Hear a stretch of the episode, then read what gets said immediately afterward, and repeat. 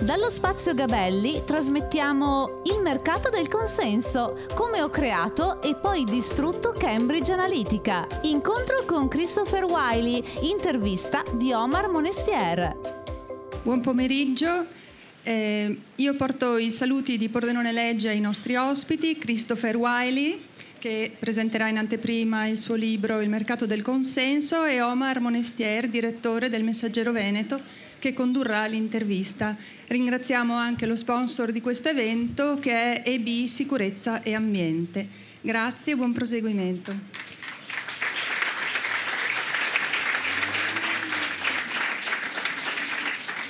Grazie, buonasera a tutti, grazie per essere qui, grazie al nostro ospite per averci raggiunto a Pordenone Legge. Allora, Uh, poiché abbiamo il problema della traduzione, cioè io farò le domande in italiano, lui risponderà in inglese, il mio contenuto sarà piuttosto rapido e veloce, anche perché lui è molto bravo nel raccontare le, le storie della sua vita, quello che ha fatto e ehm, le conseguenze che hanno generato ciò che ha fatto, per cui io sarò, ripeto, molto breve. Quest'anno, ahimè, per ragioni di Covid non avremo le domande dal pubblico, io di questo mi scuso anticipatamente perché di solito è sempre molto interessante ascoltare eh, le vostre eh, testimonianze e le vostre domande, perché spesso poi vi ricordate di cose che io ho dimenticato. Allora, intanto metto in bella vista il libro, così ce l'avete. Vi ricordo anche che le copie firmate sono già state firmate dall'autore, quindi non ci sarà il copia firma, firma copia dopo, eh, però le potete acquistare con la sua dedica un po' più generica di quelle che si fanno di solito, perché per ragioni anche qui di Covid non si può fare diversamente. Allora, eh, Christopher Wilde ha scritto un libro che è eh, un'autobiografia della prima parte della sua vita, quindi potete immaginare cosa sarà capace di fare nella seconda e nella terza parte della sua vita, perché gli auguriamo naturalmente una vita molto lunga e proficua.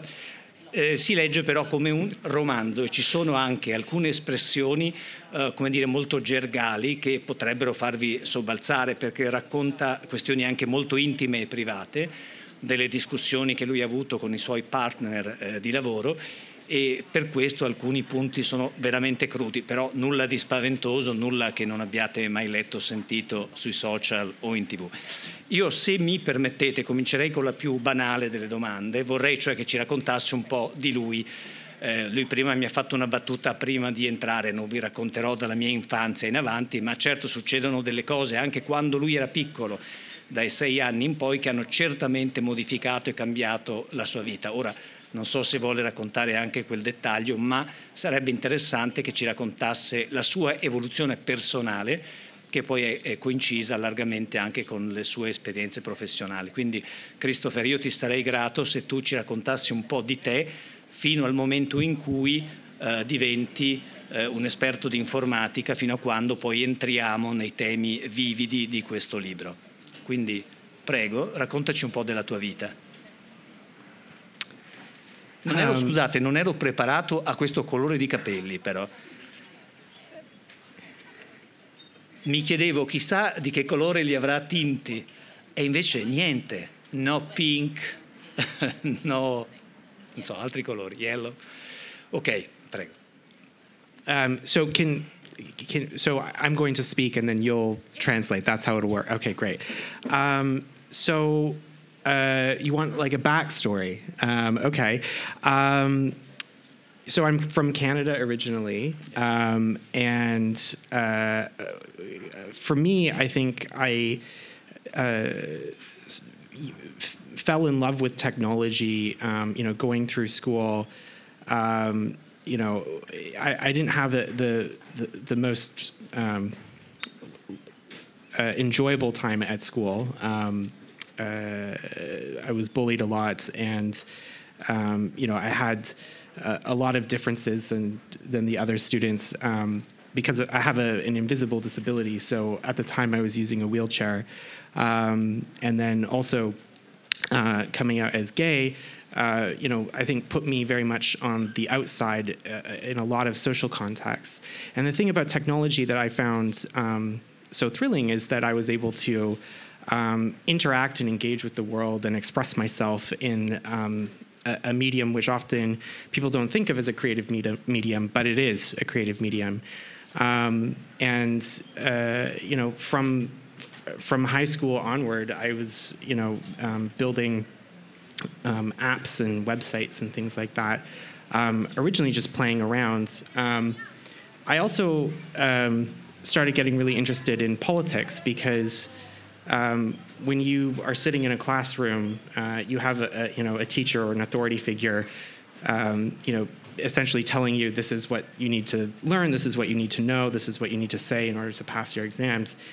And um, at least in Canada, you have these um, things called town hall meetings where politicians will come and you get to sit in the audience and ask them questions or you know shout at them often or you know whatever um, and for me that was sort of the first spark where i got interested in politics because it was the inverse situation of a classroom where i got to actually express myself. Um, and it was from meeting a couple members of parliament through being the weird like 14 15 16 year old kid that was always showing up at these town hall events that i got asked to do an internship. Um, and so i moved to ottawa which was the capital of canada um, where i uh, took on um, a bunch of uh, internships and then i got hired and eventually became um, one of the people in charge of uh, technology at the time which was not at the time a very important role um, but uh, that sort of then led into my foray into politics, which I guess we'll talk about later. Dunque, originariamente io provengo dalla Canada e eh, devo dire che sono, mi sono innamorato, mi sono appassionato della tecnologia già quando frequentavo le scuole. Devo dire che il periodo scolastico non è stato il periodo più piacevole della mia vita perché sono stato spesso vittima di bullismo, perché eh, sicuramente ero un ragazzo molto diverso dagli altri, avevo anche una sorta di eh, disabilità invisibile che adesso appunto non vedete, ma andavo in giro con la sedia a rotelle, poi ad un certo punto ho dichiarato il mio essere gay e questo mi ha reso sicuramente un bersaglio in un contesto sociale di diverse, di diverse critiche di bullismo appunto. E eh, la tecnologia mi è sempre piaciuta, ha sempre suscitato il mio interesse eh, proprio perché mi permetteva di esprimermi, mi permetteva di interagire, di interagire con un mezzo che io ritengo essere molto creativo, perché noi non pensiamo adesso magari alla tecnologia come un mezzo creativo e invece lo è assolutamente. E poi a partire dalle scuole superiori ho cominciato a eh, realizzare delle app, dei siti, lo trovavo una cosa molto divertente sicuramente e ho sviluppato anche un interesse nei confronti della politica perché voi sapete qual è il setting in una classe quando uno è a scuola c'è l'insegnante che parla e dice agli alunni quello che devono sapere, quello che devono imparare per passare l'esame. In Canada però c'è questa tradizione per cui eh, determinati politici organizzano questi meeting che si chiamano town hall in cui vengono a parlare e il pubblico può tranquillamente interagire, urlare, rimproverare eccetera e lì è maturato il mio interesse nella politica perché la situazione era totalmente diversa rispetto a quella dell'aula scolastica, lì sì che avevo la possibilità di esprimermi. Ed è stato in quel periodo che ho conosciuto due eh, deputati del, del Parlamento e eh, visto che vedevano sempre me, questo ragazzino di 15-16 anni che partecipava a queste discussioni politiche, questo mi ha guadagnato uno, uno stage. Eh, per questo stage sono andato a Ottawa, la capitale della, mm, della, del Canada, finché lo stage si è tramutato in una vera e propria assunzione. Devo dire che lì il mio ruolo non è che fosse poi così importante, sì, mi occupavo di tecnologia, però ha contribuito a sviluppare il mio interesse per la politica. Però il primo salto di qualità è stato probabilmente la sua esperienza come volontario per la campagna elettorale di Obama, perché lui lì per la prima volta mescola la politica con il marketing digitale. Ci può raccontare questa esperienza che è il suo primo ingresso peraltro negli Stati Uniti, perché da lì parte tutto. Yeah, so um, after I moved to Ottawa and started working for um, the uh, the Liberal Party, which is the left wing, uh, the main left wing party in Canada. Um, this was right at the time when um, the 2008, if you can think way back when, the 2008 um, presidential um, campaign was just um, starting up. And so I got sent down um, to do a secondment to essentially uh, work within the, uh, the Obama campaign um, to better understand what it was that they were doing and how they were engaging all of these people. Um, and uh, I ended up um, meeting a guy by the name of Ken Strasma, who was the um, director of analytics um, and micro targeting for the campaign. Um, and it was funny because for me, I thought, oh, you know, I get sent down to this amazing this amazing campaign with this amazing candidate, and uh, you know, I get put onto a floor with a bunch of statisticians. Um, and I thought, oh, great, what my luck. Um, you know, okay. Uh, but the thing that I uh, learned on that campaign was that one of the reasons why um, Obama as a candidate was so compelling and was able to engage so many different kinds of people is that they did a lot of research and they collected a lot of data. And data really became the backbone uh, of that campaign. And my takeaway from that when I went back to Canada and then later when I moved to the, the, uh, the UK um, was that data, you know, at the time felt like it was the future of how politics is going to engage with people.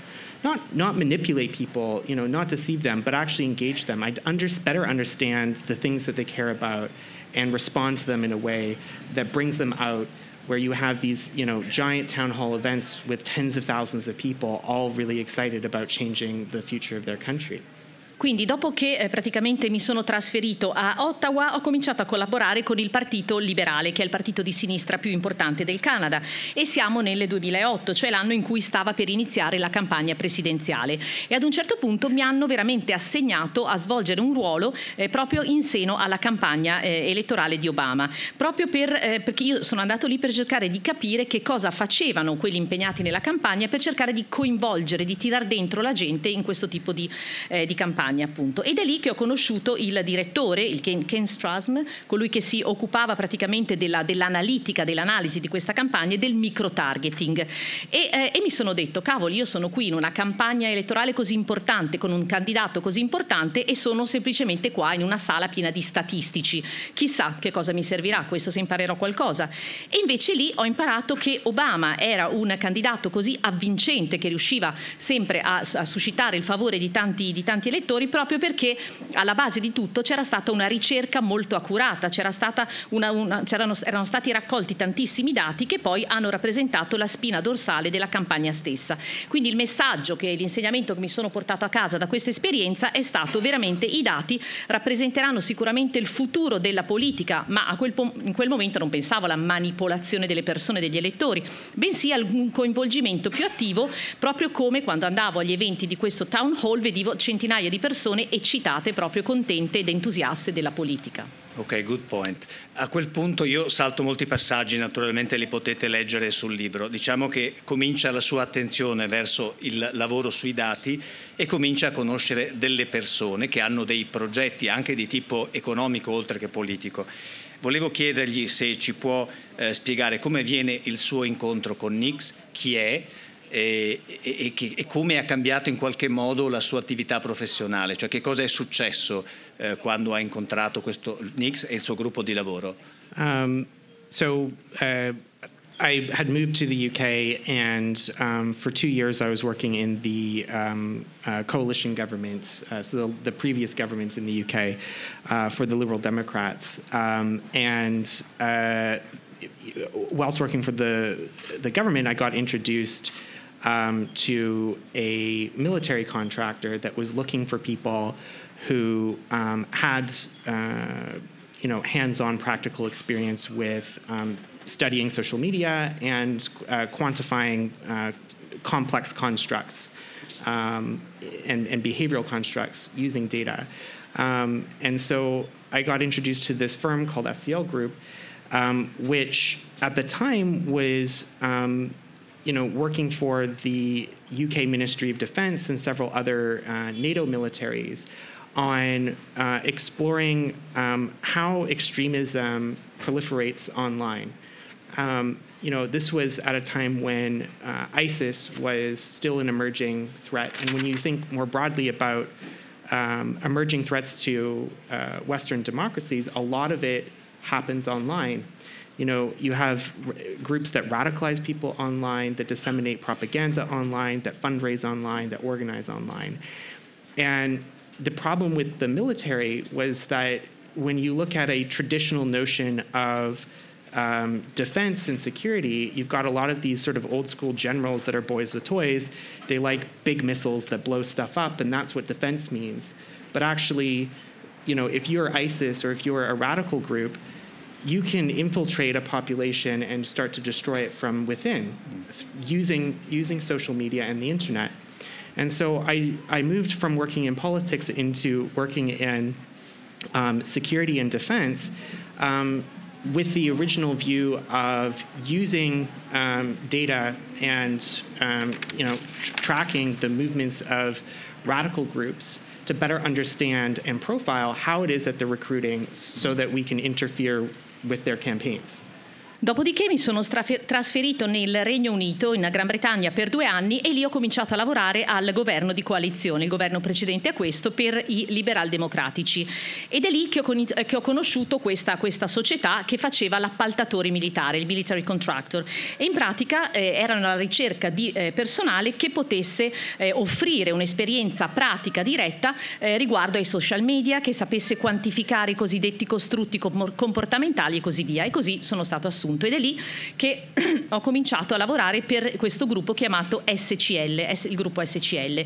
E allora questo gruppo in effetti collaborava con il Ministero britannico della Difesa per eh, cercare di capire come l'estremismo potesse proliferare online. Ovviamente a quei tempi l'ISIS rappresentava ancora una minaccia per le democrazie occidentali e eh, in effetti que- molte di queste minacce alla democrazia avvenivano online e, ehm, e questo gruppo noi dovevamo capire sostanzialmente come questi gruppi eh, facessero a radicalizzare i loro adepti, a, a, a, diffondere una certa idea di propaganda, anche a raccogliere fondi per eh, portare avanti i propri movimenti.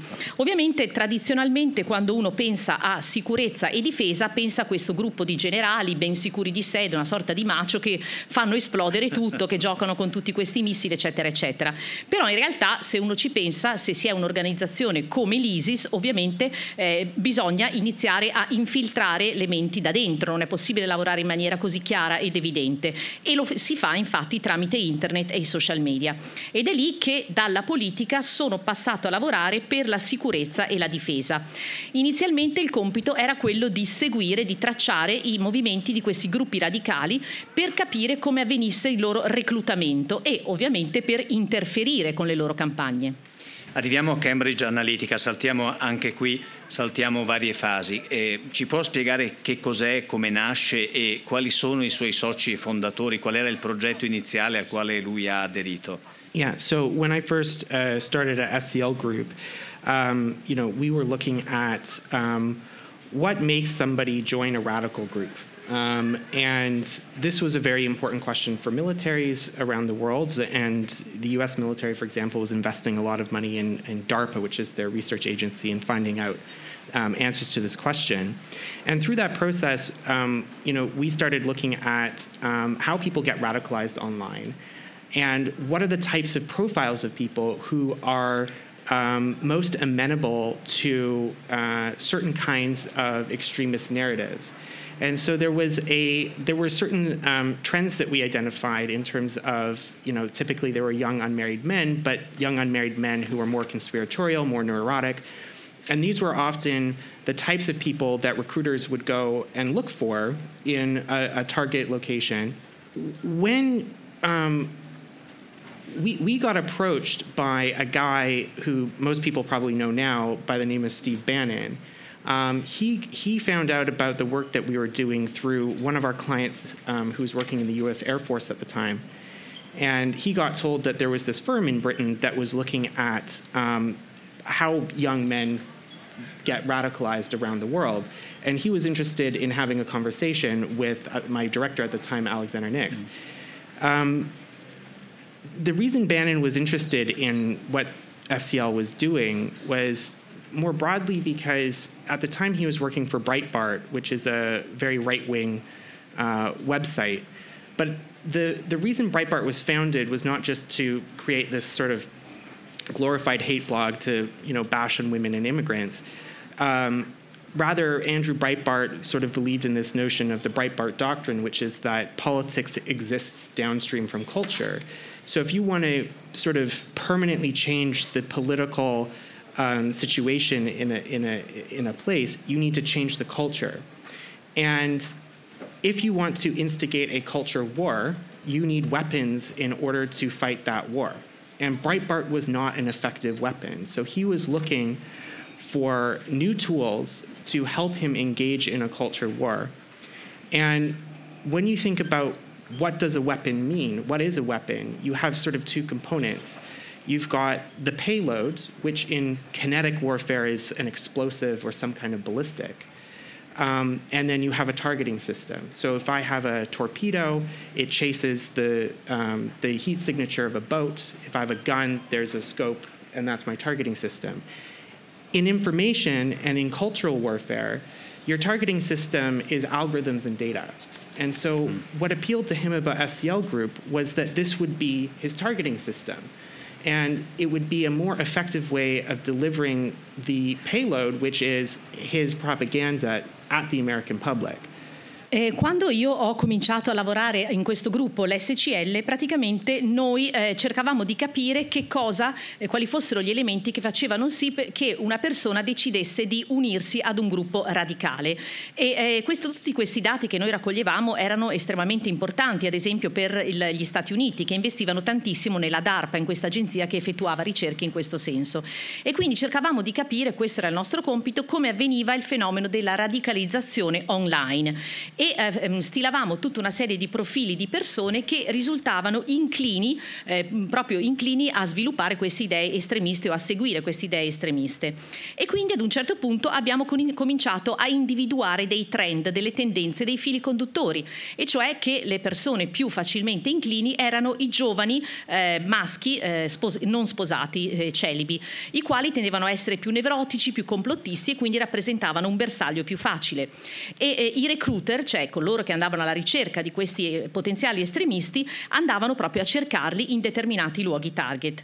E ad un certo punto però noi eh, siamo stati avvicinati da un personaggio che adesso è noto a tutti, che è appunto Steve Bannon, il quale attraverso qualcuno che ai tempi lavorava nella Air Force eh, americana aveva sentito parlare di questa eh, piccola società eh, britannica che studiava appunto come veniva il fenomeno della radicalizzazione. Ed è lì che Bannon ha cominciato a parlare con Nix, appunto il, l'allora direttore di eh, di questo gruppo SCL e mh, va detto che ai tempi Bannon lavorava per questo eh, sito di, eh, di, destra che si chiamava Bright, Breitbart. L'aveva fondato lui, sì. è stato aveva fondato il sito eh, Breitbart, però il cui obiettivo non era quello di istigare l'odio razziale delle, contro le donne, eccetera, eccetera, bensì quello eh, si ispirava ad una dottrina, la dottrina di Andrew Breitbart, secondo la quale la politica esiste quale propagazione della cultura, cioè la politica deriva dalla cultura, nel senso che se si vuole cambiare la politica bisogna agire sulla cultura, perché la politica discende in un certo senso dalla cultura.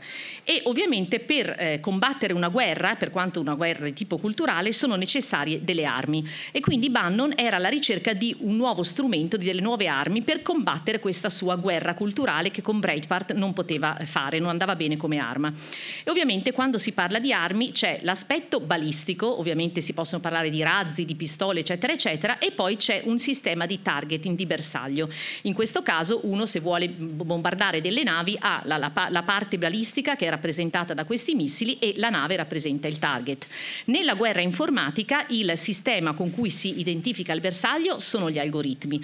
E invece il, la, l'arma con cui si, ci si muove sostanzialmente è la propaganda e cioè come lo strumento che ci, ci consente di portare la propaganda negli eh, cittadini statunitensi, questo era quello che cercava. E questo è il punto focale, il punto più importante. E qui la domanda è è facile per me. Steve Bannon aveva già un progetto eh, per influenzare l'opinione pubblica mondiale, l'opinione pubblica statunitense, si muoveva autonomamente inseguendo un sogno personale oppure era al soldo, pensa Christopher, di qualcuno e se lo ha capito di chi?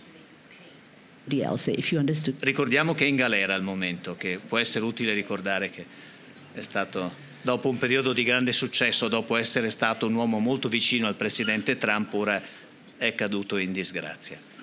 Cioè volevo capire se Christopher ha capito che Bannon probabilmente mirava qualcosa di diverso che dalla semplice profilazione degli utenti. So, um, when Steve Bannon um, approached uh, SCL Group, um, they had uh, a series of conversations over several months that none of the core staff were actually involved in. So um, we were not really uh, uh, told about exactly what originally was happening in terms of these conversations. Um, we did uh, meet Steve. Um, I met Steve uh, in a hotel room, and we had a long conversation about um, how cultures change and why do they change, and what can you do in order to um, work within this cultural domain, and how data uh, and social media can be used in that in that context. But at the time, this was before he was, you know, Steve Bannon that everybody knows. Okay. I, you know, I, I, met this guy named Steve from America who wanted to have a chat about, you know, cultural change. Um, he originally, um, you know, wanted to become a client of SCL Group, but the problem was that when you are a military contractor, you can't just accept clients, right? You can't just sell research or technologies that you're building originally for the military. Um, you know, otherwise you'd be able to go and just buy a Scud missile if you wanted to. Um, but one of the things that he realized was actually you could just get around this problem by acquiring the company itself. And so he went to, um, you know, the funder of Breitbart, um, a guy by the name of Robert Mercer, who was a billionaire who made all of his money originally in um, being one of the first to implement um, AI in finance uh, back in the 90s. So, who, who literally made his money through data and AI um, to help him acquire the company.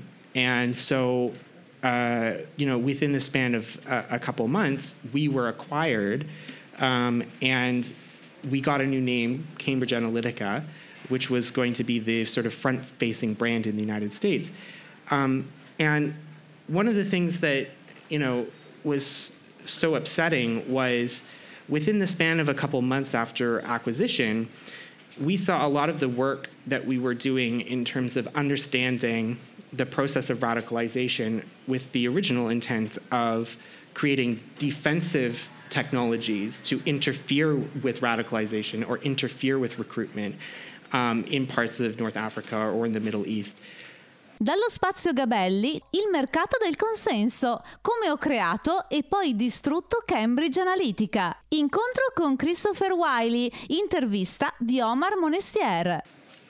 Being inverted and applied in a way that was to locate people in the United States who had the same kind of profile that a radical group or a cult or whomever would be looking for as well oftentimes these young unmarried uh, men who were more neurotic, more conspiratorial, and had certain types of life stressors, to cultivate, um, you know, in effect, an extremist group within the United States. And I think something that's really important for people to understand about the alt right in the United States is that I feel like it's incorrect to call it a political movement. To me, it's an extremist movement.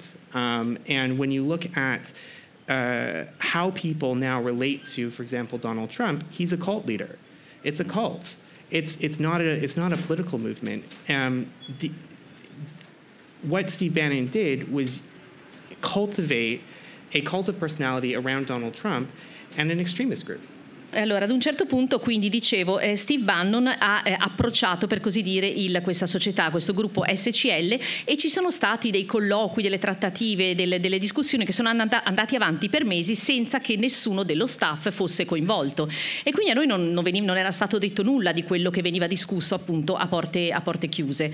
E, però tutti quanti noi ad un certo punto abbiamo incontrato, abbiamo conosciuto Steve, io stesso l'ho incontrato una volta in albergo e ci siamo fatti una bella lunga discussione sul sui motivi per cui le culture, la cultura cambia, come ad esempio si possono utilizzare i dati o i social media per, ai fini di un cambiamento a livello culturale, però ovviamente quello Steve Bannon non era lo stesso Steve Bannon che conosciamo oggi, per me era semplicemente un tizio, un tale Steve che era venuto a parlare eh, con me di cambiamenti culturali, punto e basta, nulla di più. E ehm, lui, eh, Steve, avrebbe tanto voluto diventare un cliente del, del, dell'SCL, ma ovviamente essendo l'SCL un, eh, lavorando appunto per per un militare, per la, un apparato che lavorava per l'organizzazione militare, non poteva accettare clienti qualsiasi, altrimenti qualcuno veniva e rubava segreti militari, eccetera, eccetera, proprio perché vendeva la propria tecnologia a, a scopo militare. E quindi questo però poteva essere un ostacolo che poteva essere aggirato se la società veniva acquisita. E quindi cosa ha fatto Steve Bannon? Se n'è andato da Robert Mercer, che appunto era un miliardario, un investitore, il quale era stato il primo a eh, mettere in campo, ad implementare l'intelligenza artificiale nel mondo della finanza negli anni 90 e aveva fatto i soldi proprio grazie all'utilizzo e allo sfruttamento dei dati. E nel giro di due mesi quindi la, la, l'SCL è stata acquistata ed ha, ha preso un nuovo nome, il nome che poi sarebbe diventato più famoso e più conosciuto, Cambridge Analytica. E la cosa sconvolgente, veramente, che più uh, inquietante nel nostro caso, è che nel giro di due mesi quello che era stato il nostro lavoro, e cioè cercare di comprendere il processo di radicalizzazione al fine di creare una tecnologia difensiva che potesse interferire con questo processo in Nord Africa o nel Medio Oriente, eccetera, eccetera, tutto il nostro lavoro è stato capovolto, veramente messo a testa in giù e ci siamo trovati ad utilizzare questi stessi strumenti per identificare dei cittadini americani che corrispondessero a questo profilo. E infatti siamo andati alla ricerca di questi giovani scapoli maschi, appunto, che eh, particolarmente nevrotici, deboli, complottisti, eccetera, eccetera, e l'obiettivo eh, di, più o meno dichiarato era quello di coltivare un gruppo estremista proprio negli Stati Uniti. Ma io questo non lo chiamo un movimento politico, bensì è un vero e proprio movimento estremista quello che è stato messo in atto, perché eh, Trump è veramente un un culto in questo momento negli Stati Uniti, non è un movimento politico e Steve Bannon ha, fatto, ha lavorato proprio a tal fine, ha coltivato il culto della personalità di Trump grazie anche a questi gruppi estremisti. Il primo passo è stato quindi eh, eh, raccogliere i dati, il secondo è stato cercare di influenzare i proprietari di questi dati con dei messaggi. In, attraverso quali strumenti, quali sollecitazioni, che tipo di messaggi mandavate alle persone che avevate individuato per cercare di influenzarle e cementare le loro convinzioni come gruppo culturale, come diceva Bannon? When you look at um, a common sort of path of radicalization, one of the one of the first steps um, towards radicalization is being cut off from other sources of information.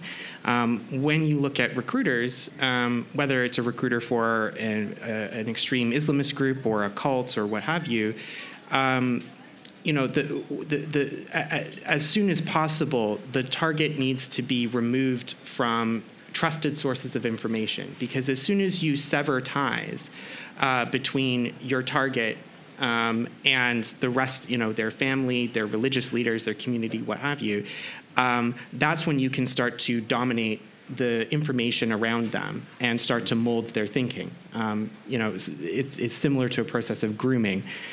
And the benefit of social media um, is that when you look at how um, algorithms that dictate, for example, a news feed work, they're all based on engagement.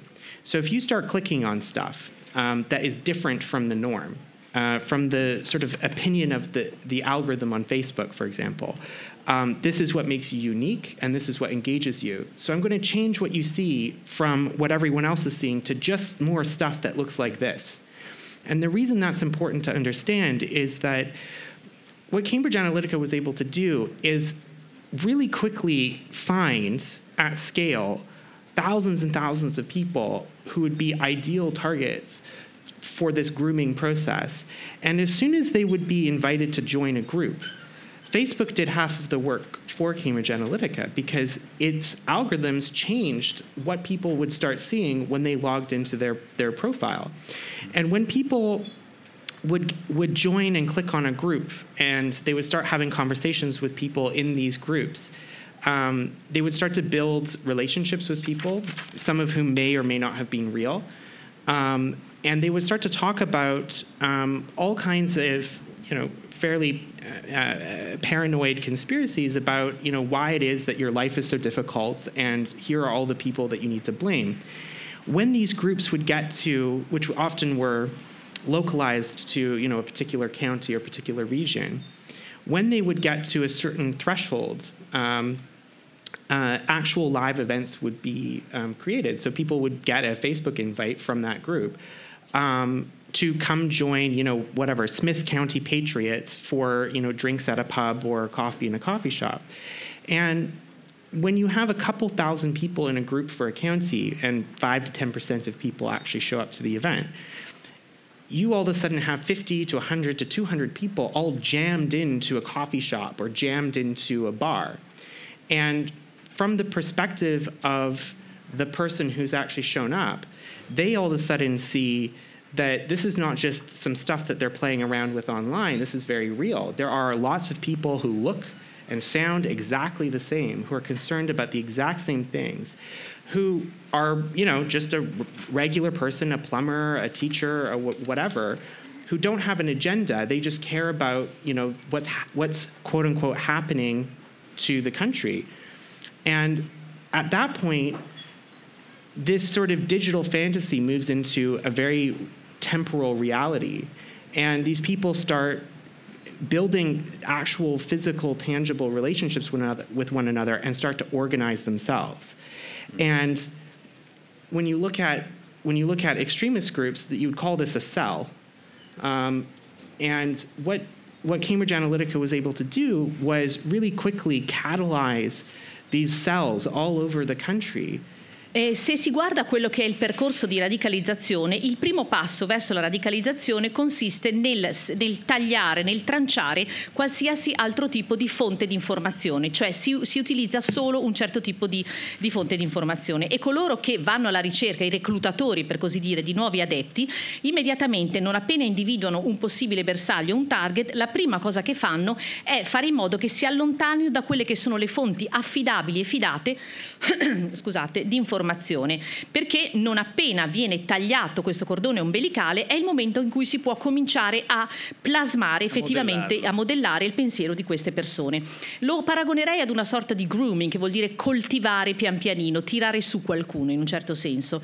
E eh, nel caso dei social media eh, ci sono degli algoritmi ovviamente all'interno dei social media che si basano su quanto una persona interagisce, su quanto viene coinvolta in determinate situazioni. E quindi ad esempio se a un certo punto si vede che qualcuno clicca ossessivamente su qualche sito che è un po' diverso dal normale ma che può interessare a questi che fanno i reclutatori, sostanzialmente si iniziano a modificare gli algoritmi così che viene controllato tutto quello che arriva sulla bacheca di questa persona, di questi social media.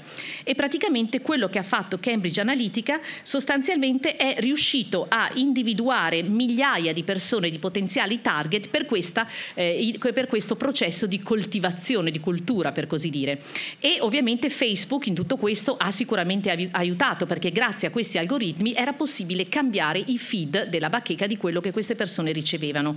Perché nel momento in cui si clicca su un determinato gruppo, immediatamente, non appena si inizia a frequentare online questo gruppo, si cominciano a creare dei rapporti con le persone che appartengono allo stesso gruppo. Alcune persone magari non sono neanche reali e si comincia a parlare di qualcosa che può essere un complottista, si inizia a parlare di questi complotti paranoici e si inizia a capire a chi si può dare la colpa, cioè ci si tira su a vicenda sostanzialmente. E a un certo punto nascevano questi gruppi proprio a livello locale, nel momento in cui si riteneva che fosse stata varcata una certa soglia, che il bersaglio fosse pronto, partiva una sorta di invito fisico su Facebook che invitava invitava queste persone a partecipare a dei veri e propri raduni, per così dire, che potevano essere il raduno dei patrioti della contea di Smith, per esempio, e ci si ritrovava improvvisamente fisicamente in 50, 100, 200 persone, tutte compresse che affollavano questo bar, che bevevano insieme e a questo punto non era più una, una cosa virtuale, era diventata una cosa reale.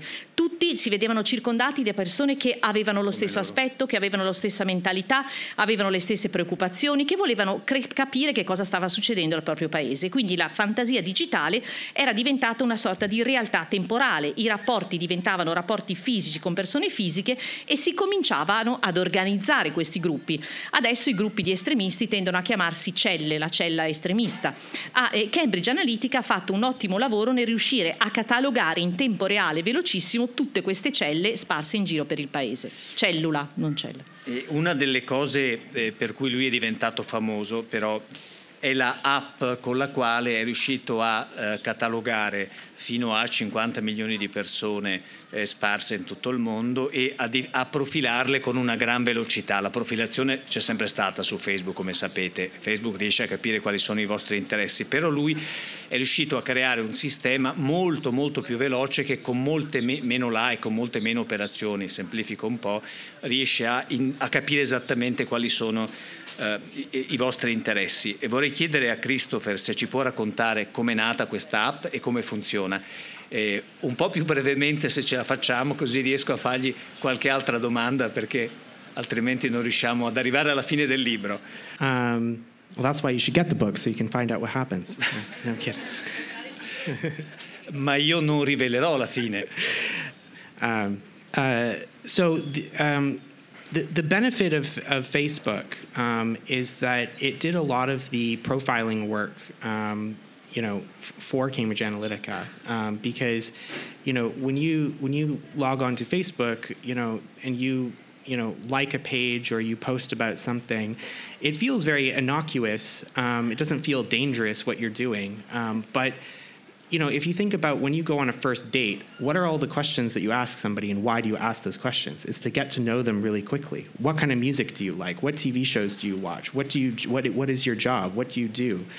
Um, and so when you take all of these um, data points in totality, you can actually create a really holistic profile of a person. Um, and essentially what happened was Cambridge Analytica realized that um, you could just request access to um, what's called an API, uh, essentially a, a, bridge to pull data uh, from Facebook, and Facebook authorized it. Um, so, you know, the, the funny thing uh, uh I think that people misunderstand about Cambridge Analytica is that it hacked Facebook. It didn't hack Facebook. Facebook actually gave permission to access all of this data. Um, it later it it it, uh, it later Facebook later said that they didn't realize what they were doing because they didn't read the terms and conditions of Cambridge Analytica's app. Um, and that uh, the reason they gave permission is because they didn't read the T's and C's. Um, but this this app would go and collect um, data not just about you, but also at, via your profile access the data of all your friends. Yes. So you'd have, you know, one person would join the app and you'd get a thousand other people, uh, and, and you'd be able to profile people in a really uh, scalable way. That's it. That's so. I was trying to be short. I, I, mean, I could go on if you want, or really short. Yeah. Ehm, quindi uno dei vantaggi di Facebook è il fatto che riesce a praticamente che cosa ha fatto? Ha fatto il lavoro di profilazione per Cambridge Analytica che se l'è trovato praticamente si è trovato esatto. la pappa pronta. Quindi praticamente quando un utente va su Facebook e mette dei like eccetera eccetera ritiene che tutto questo sia innocuo, che non sia assolutamente pericoloso. Eh, però se uno ci pensa, se uno va a un primo appuntamento, eh, immediatamente la prima cosa che vuole sapere della persona che si trova davanti è che musica ascolti, che tipo di lavoro fai, che tipo di cibo mangi, eccetera, eccetera. E quindi si hanno tutte queste informazioni. E se tu prendi tutti questi diversi gusti, queste diverse opinioni e li metti, questi data point, e li metti insieme, ottieni praticamente un profilo complessivo, olistico, ben fatto di, tutta, di, di, un, di un determinato individuo. E quindi praticamente Cambridge Analytica aveva capito che si poteva accedere ad un API, che è una sorta di, eh, di ponte che permette di eh, estrapolare, di raccogliere dati, e, eh, e Facebook aveva chiesto a Facebook di fare una cosa cosa del genere e Facebook ha autorizzato questa operazione. Quindi significa che tanti dicono che Cambridge Analytica ha hackerato Facebook, però in realtà non è così perché Facebook ha dato l'autorizzazione a questa app di Cambridge Analytica di andare a raccogliere eh, questi dati. E Facebook, quando gli è stata mossa questa accusa, ha risposto: Beh, ma non avevamo letto i termini e condizioni di questa app di Cambridge Analytica. E in pratica questa app che cosa faceva? Eh, raccoglieva i dati sulla persona, sull'utente Facebook specifico, ma attraverso questo utente raccoglieva contemporaneamente anche i dati tutti di tutti gli amici. amici, di tutti i contatti. Ecco perché è stata un'operazione scalabile, perché da uno ne arrivavano improvvisamente mille, ad esempio. E usavano come esca, scusate lo dico brevemente, non voglio rovinarvi il piacere del libro, usavano come esca un test psicologico eh, molto diffuso che eh, vi dicevano eh, rispondete a questo test, in cambio vi diamo un buono eh, col quale potete avere uno sconto da H&M mi pare che fosse o comunque da, quale, eh, o da Amazon, non ricordo bene, comunque c'era uno sconto e quindi l'utente era invogliato a partecipare perché si vedeva restituire un premio. Attraverso questa esca molti di noi, di voi, di persone in tutto il mondo sono state poi schedate. Ora dobbiamo per forza saltare molti passaggi. A un certo punto eh, tu ti accorgi che ciò è male, che, che bisogna reagire e interrompi in maniera piuttosto brusca la tua eh, collaborazione con Cambridge Analytica. Come è successo e qual è stato l'elemento di rottura? E poi gli facciamo anche dire in una volta sola, con poche parole, che cosa è successo poi a Cambridge Analytica, che fine ha fatto ora. Well, I don't want to give away the ending, but uh, No. um, uh, yeah. So after um, uh, the company moved to the United States and started doing this work, um, that's when um, the, the company started hiring a lot of really bizarre people, some of whom used to work for um, the Russian government, working on uh, propaganda projects all over Eastern Europe. Um, and a lot of really bizarre uh, uh, uh, campaigns started getting set, set up. Um, the company started asking people's opinions about Vladimir Putin and all these weird things that I just started to look at and I go, this is something that I really don't want to be a part of. Um, it- after I left, um, you know, I went to the United States and, um, you know, I talked to uh, various authorities there in the government. Um, you know, I I talked to uh, a contact that I had in the Obama White House um, about you know what what was happening on Facebook, um, Yeah. which Facebook also knew about, um, and the reaction that I got was essentially, you know, Donald Trump is you know everybody knows he's a sketchy guy he's a sketchy businessman. It's it's you know no wonder that he um, you know that he's using this sort of sketchy data company but Hillary Clinton is going to win so we don't really want to do anything about it because we don't want to be seen as trying to interfere in the election because God forbid somebody interferes in the US election um, and so I thought okay fine you know it's it's your country you probably know better um, but then um, the Brexit vote happened. Then the Trump campaign uh, won the U.S. election, and all of a sudden, people really started to pay a lot more attention to what was happening on this platform, Facebook. Um, and so after the election, I went back. I uh, first went to uh, the British authorities um, and then also started working with uh, US authorities as well, every three lettered agency that you can think of. Um, and spent a year compiling information um, about what happened, documenting everything, recruiting more uh, people to help, uh, you know, more uh, whistleblowers from within the company um, to provide evidence to law enforcement and also to the journalists. Um, and we actually um, approached Facebook to um, cooperate in this. Um, and the first thing that they did was threaten to sue The Guardian um, over something that they knew was true. Um, and it then banned me. And it, the reason the story actually came out, it came out early because Facebook um, uh, banned me and st- tried to turn me into this uh, Reject you. yeah, yeah, tried to turn me into this sort of um, evil figure. Um, and uh, yeah, I mean the, But the probably you are for Facebook uh, evil. sorry. Probably you are a evil figure. Well, yeah, I mean, I, I, I- you know, the thing about, uh, sorry, maybe I should let you finish sì, and then. sì, è vero. Chiedo scusa. E quindi a un certo punto questa, questa società è stata, la Cambridge Analytica, è stata, eh, l'ex SCL si è trasferita, è stata trasferita negli Stati Uniti, è diventata Cambridge Analytica e ha cominciato a ingaggiare, ad assumere queste persone veramente bizzarre, alcune delle quali lavoravano per il governo russo, si occupavano di propaganda nei paesi dell'est europeo, hanno cominciato a mettere in piedi queste campagne che veramente erano molto strane, che puzzavano in un certo senso e a quel punto quando io ho visto determinate cose ho capito che non volevo più far parte di questa organizzazione. Organizzazione. Ma eh, dopo che ho lasciato appunto Cambridge Analytica sono andato negli Stati Uniti e ho cominciato a, a parlare, per così dire, ho chiesto un appuntamento con delle autorità del, del governo, in quel momento ovviamente governo di Obama, avevo una persona che conoscevo all'interno della, della, Casa Bianca di Obama e ho cominciato a raccontare loro che cosa accadeva eh, con, con, Facebook.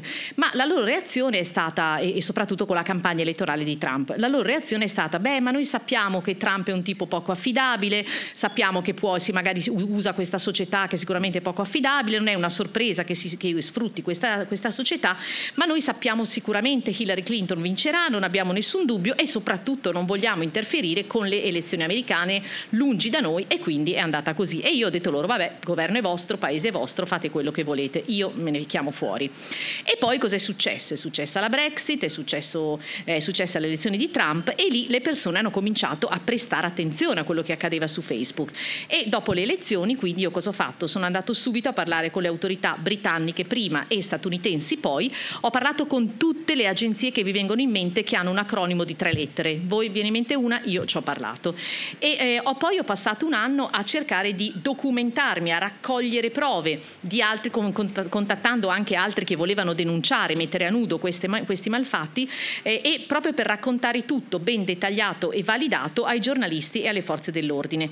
Abbiamo chiesto anche a un certo punto a Facebook di collaborare, ma ovviamente loro hanno minacciato di fare causa al Guardian, a un certo punto Facebook mi ha proprio bannato, mi ha proprio bandito e eh, a quel punto ha cercato di trasformare me nel cattivo della situazione. Eh, noi ci avviamo purtroppo verso la conclusione. Eh, va però detto, e qui spezzo una lancia a favore della mia professione, che è stata una giornalista del Guardian coraggiosa, supportata dal suo editore, che ha deciso a un certo punto di raccontare la storia e di dare credibilità a Christopher. Credo che sia stato un atto che, che dimostra che il giornalismo serve ancora e ancora un ruolo.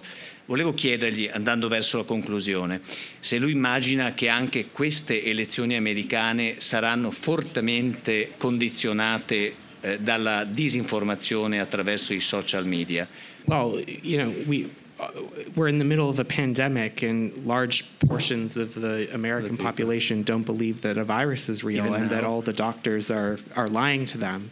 Um, you know, disinformation is um, a, a growing problem in societies around the world. And the reason it's growing is because platforms like Facebook allow it to grow. And my real concern is, you know, we are relegating public discourse to a private American company um, that really doesn't care um, about, you know, citizens in the United States, let alone in Italy, let alone you know in Myanmar or wherever.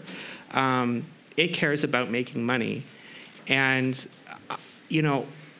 For me, for something so important like the integrity of our elections, I really don't think it's a good idea that we give so much um, authority and power to somebody like Mark Zuckerberg.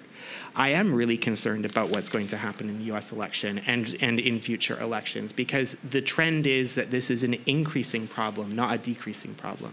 Okay. Che forse riesco a fare l'ultima domanda. Allora, sappiamo che c'è una pandemia in corso e quindi il fatto stesso che tanti americani non credano che il virus sia vero, che non diano eh, credito ai medici, forse vi fa capire quanto è diffusa la disinformazione, la disinformazione che è un problema crescente nelle società a livello mondiale. E questo perché? Perché Facebook e altre piattaforme lo consentono, consentono a questa disinformazione di crescere. Il mio problema, la mia preoccupazione è che noi tendiamo a delegare questo tipo di discussione pubblica così importante ad una azienda privata, perché questo è Facebook, è un'azienda privata a cui non, non, sicuramente non stanno a cuore gli interessi dei cittadini negli Stati Uniti, figuriamoci quelli del Myanmar, dell'Italia, eccetera, eccetera. L'unica cosa a cui loro, che eh, interessa loro è fare soldi, appunto. E secondo me, quando si parla di integrità delle elezioni, una cosa così importante, sicuramente non è una buona idea quella di dare potere ad un uomo come Zuckerberg in una situazione del genere. E mi preoccupa, la cosa che mi preoccupa è che questo è un fenomeno crescente. Lui crede che sia corretto, come molti governi iniziano a proporre, che ci sia una sorta di regolamentazione delle attività dei social media, cioè non una sorta di censura, ma perlomeno di vigilanza sui contenuti? perché all'inizio questo, chiedo scusa, veniva contrabbandato come un problema di democrazia, cioè togliere la libertà di condividere contenuti da molti veniva detta come una limitazione della libertà. Oggi scopriamo che non è propriamente così. So when you social media and digital platforms are one of the only um, you know sectors in our economy that have absolutely uh, no safety standards can, or, you know or any kind of fiduciary duty to um, citizens um, when you look at you know whether it is pharmaceuticals or aerospace or other very, very highly technical fields um, there are regulatory norms that are imposed in the public interest on those companies so that they do research you know to make cancer drugs that are also safe to take or that when they create airplanes they don't fall out of the sky I am not talking about censorship. What I am talking about is creating an obligation on the part of Facebook to prove to a, an authority that has the public interest at heart that it has thought about risk mitigation. It has thought about the problems that could incur, that, that could be incurred by the products that it makes, and that it has a plan and a blueprint to mitigate those problems before it releases its products into the public. This is a norm in every other sector. And so I'm not saying that we should censor social media. What I'm saying is we impose a duty on social media companies to prove that they have thought about risk mitigation and safety before they release new products. Devo dire che i social media e le piattaforme digitali rappresentano l'unico settore dell'economia che procede, che va avanti senza alcuno standard nel campo della sicurezza, senza che ci sia un rapporto, una sorta di dovere fiduciario nei confronti dei cittadini di tutelare i cittadini stessi. Pensate a qualsiasi altro tipo di, eh, di settore, il farmaceutico, l'aerospaziale, eccetera, eccetera. Ci sono delle norme, delle normative estremamente rigorose che tutelano l'interesse pubblico, per cui quando io assumo un farmaco eh, contro il cancro so che è sicuro. Quando quando vado a bordo di un aereo so che sono stati fatti degli, dei controlli di sicurezza. Non sto parlando di censura, non è questo quello che servirebbe. Servirebbe un obbligo eh, secondo il quale Facebook e altri dovrebbero essere appunto obbligati a dimostrare che hanno pensato a possibili mitigazioni dei rischi derivanti dai loro prodotti, problemi derivanti dai loro prodotti e che hanno un programma, un progetto nel caso in cui questo si verifichi. E tutto questo deve essere fatto prima che venga rilasciato sul mercato, uno venduto sul mercato un determinato determinato prodotto. Qui non sto parlando di censura, ma del dovere di dimostrare la sicurezza prima del lancio sul mercato di un prodotto. And just one more thing to add to that, uh, you know, freedom freedom of speech does not mean an entitlement to a massive scaled platform. Right? So if Facebook, you know, if if you were a restaurant owner and you have a bunch of customers sitting down, and all of a sudden, a bunch of neo Nazis come in shouting anti Semitic slogans you as a as as a business owner are very much entitled to kick them out for the benefit of the rest of your customers. And probably most of us would expect that if neo Nazis came in to a restaurant where we were eating, that the manager would kick them out. That is not a violation of their freedom of speech. That is that that is you know a, a denial of a platform, but you do not have a right you have a right to say what you want, but you do not have a right to be promoted constantly by an algorithm that scales what you say and the untruths and the lies that you say to millions and millions of people. And so I think we have to understand that freedom of speech, you know, is important, but it does not mean that you have an entitlement to use a platform to reach millions of people. Secondo me la libertà di, per, di, pensiero non coincide con un diritto a utilizzare una piattaforma massiccia per raggiungere milioni di persone, ad essere amplificati in questo modo. Per esempio, se uno è il proprietario di un ristorante e a un certo punto entra un gruppo di neonazi che inizia a eh, parlare, a, a, discutere, eccetera, eccetera, delle proprie convinzioni politiche, il titolare del ristorante ha tutto il diritto a cacciare questo gruppo di persone e noi non ci aspetteremo, anzi noi ci aspetteremmo che si comportasse in questo modo, perché questo non rappresenta una violazione della libertà di parola, assolutamente. Quindi eh, sicuramente si può dire ciò che si vuole, però non si può avere il diritto ad un algoritmo che in maniera scalare ingigantisce le proprie, le, le, le proprie bugie e le diffonde a milioni di persone. Questo non va bene. Il mercato del consenso, come ho creato e poi distrutto Cambridge Analytica, Christopher Wiley. Longanesi, editore, il libro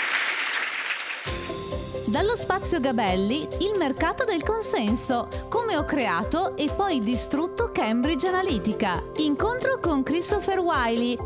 Grazie per aver ascoltato la radio di Pordenone Legge. Tra poco in onda un altro incontro. Resta sintonizzato.